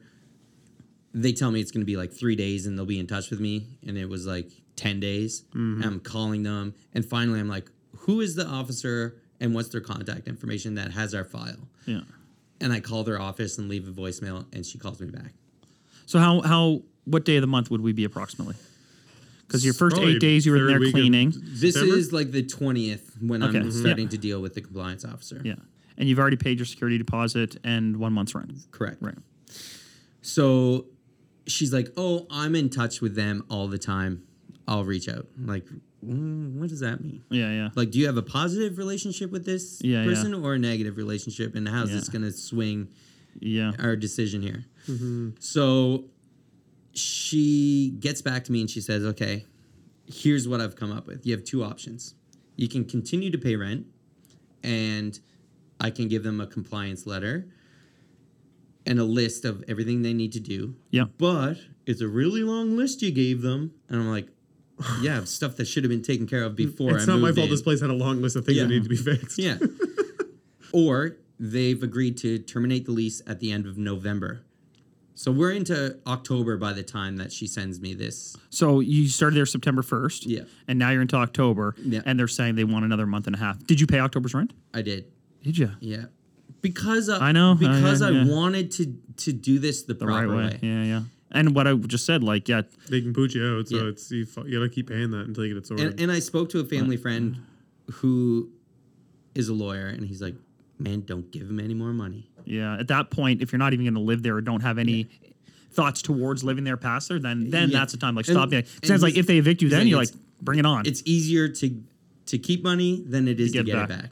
Yeah. And I'm like, yeah, but I know that's counter to what we were just talking about. But like, I yeah. want to like follow it through. Yeah. But then now, after I get this these two options from the rentalsman's board, I'm like, okay, well, no. clearly, Or no. Yeah. it's they're not they're not going to bat for me. Yeah. Like they're making me feel like it's my fault that Yeah. I'm giving this list to my landlord Yeah. of things that need to be fixed.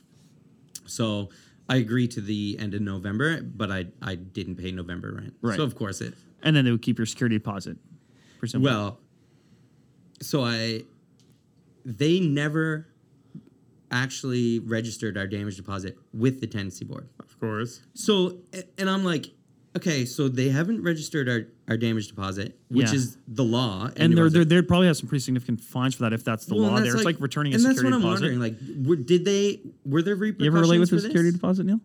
What? You ever relate with the return security deposit? What do they charge I for fines on haven't. those? Uh, I forget. Because like they, that stuff is One time pretty I was late serious. with like a thousand dollar security deposit about like two weeks, and the person sent me a bill for like ten grand. Yeah, I was remember like, that from What? lawyer. I was like, what? I was like, what Opportunity interest rate are cost. you using? So that was my. I'm like, well, listen, you already have sixteen hundred dollars of mine cash sitting in your bank account, as far as I know. Yeah. I'm not going to give you another month's rent when you already have that money of mine. Yeah, Yeah, yeah. You, you know, that I'm never going to see my damage deposit back Yeah, again. yeah. And that's probably what they're budgeting on as well, right? They're like, okay, Yeah. we'll say to the end of November, that gives us time to rent it for December 1st. He's not going to pay us the November rent, but we already has his Yeah. security deposit, which is a full month's rent. Exactly. So, And but Yeah. of course, an eviction notice goes on the door for the Oh 23rd of November because we didn't pay rent. Yeah, but I'm like, Hmm. Like, who cares? at th- by that point, I'm like done with them, you know, and I'm like, yeah, I don't care. I'll have my stuff out by the. 23rd I would love to talk to the property manager and just be like, is this you or is this the owner? Because at some point, like, it, I mean, We have to go the- full fifth estate and call them. from a professional, we've got them here.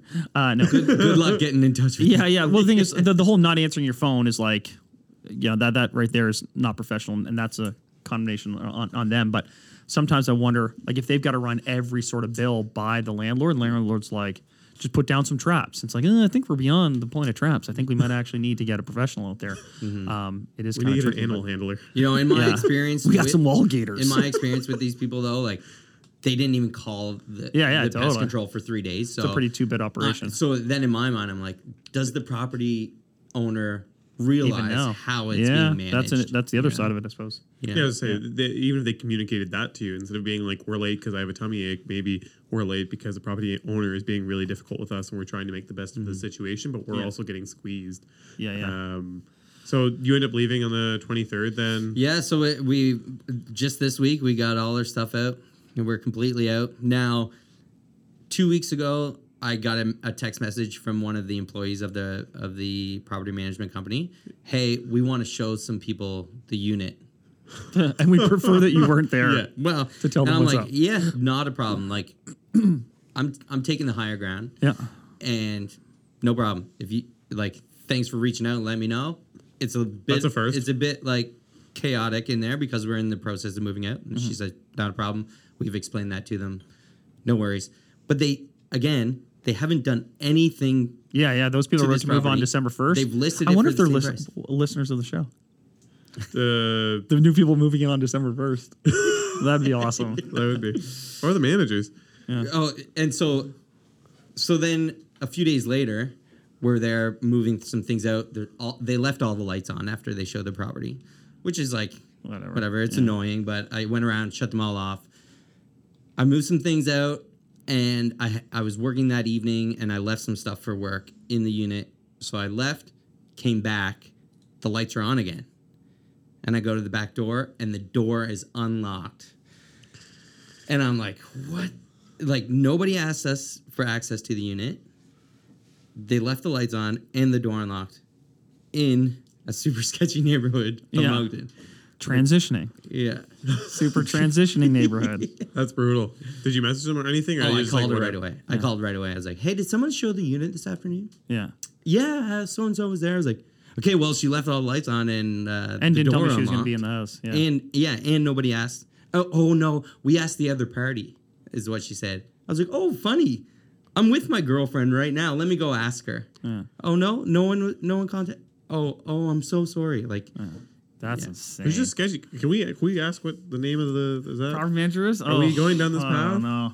Uh, Do we? well, I'll tell you, I, I will be taking them to court. Ooh, So cool. once there, Oh, I listened to your your episode with Patricia. So once it once there's a court file, Ah, then, then you public. can come back and yeah. I love it. I love it. Do that? Yeah. Little it'd be update. Listen, if there was just we got to wrap up here. If there was a takeaway that you wanted um, other potential tenants to get from this, what would it be? Yeah, I mean, obviously, you want to see a place in person if, if you can. Yeah. Uh, if that's not an option, I don't know. We vetted we vetted this company. Like we. Well, that's we a crazy thing, like, you got a referral. Two Yeah. referrals. Yeah. yeah, The problem is you got a referral to the property management company and not a referral to the owner of that particular property. And it's tricky because property managers take all types of properties, Mm-hmm. right? They might manage some really nice places. They're in great shape. Like mine. And then they also might manage that place. Unfortunately, this is my second negative experience with a property management company, and so I think from now on, I I really hope that I Owner can- direct. Yeah, Neal and I You talk about this all the time with the person um, right? because even we have had negative experiences with property managers. So Tons, most. I feel like most, honestly, not to Yeah. rag on the on the business, but if you're a property manager and you're listening to this and you feel very differently about it, Yeah. we would love to have yeah, you on. come tell us why. Yeah, honestly, I've had I've had a really poor success as an owner and having them run my properties, and then on the flip side of renting and then trying to get stuff done to my properties. Yeah. Um, and so yeah, I, I I don't know what I understand it gets busy and it, it can be no fun, and there are people who take advantage. Um, but like in a situation like this where it's just so point blank, like that's nasty. I feel bad for you that you had to deal with that. Um, Yeah, Yeah, that's wild. It's wild. Some someday it'll be a funny story to look back on. I wanna hear but- Oh, 100 percent. yeah. Like you- at some point, if you have kids one day and like they got their first apartment, you're like, man, wait till you hear about my apartment in Moncton or whatever, you know. Um, give but a pet rat. yeah, yeah, cool. Okay, well, thanks so much, Pete, for coming on and telling us your story. Um, We're gonna was, do an update once you get the lawsuit. It was really Thanks funny. having. I know it wasn't funny at the time, but it made me giggle, so we're good. Yeah, I'll let you know how everything goes once we get uh, some litigation going. But Yeah, yeah, good for you. Good yeah. for you, man. Yeah, I, So- again, I know there's a lot of people that don't have the means or the circumstances that I have Yeah. that would be able to stand up against their landlord. And Well, look at so your look at your neighbor. why. Look at your neighbor even next door who had the Yeah. same exact same situation, but had to put up with it because they probably didn't have, you know, the, the skill set even like just the personal skill set or the experience to try to do anything about it. Yeah, She was um, like, metal fabricator, you can pay rent. And he's like, yeah, metal fabricator, I can pay for my lawyer. Yeah, yeah, that's right. That's right. So cool. Thanks again, Pete. Yeah, and no, thanks thanks, guys for listening. As always, we hope you got something out of this, and, and we appreciate you tuning in. if you got crazy stories too, let us know. Hit us up. Thanks so much for watching the episode. I hope you enjoyed it. If you did, press like. Don't forget to subscribe. But also check us out on Instagram and TikTok. You can find all the links below. Thanks again for checking us out.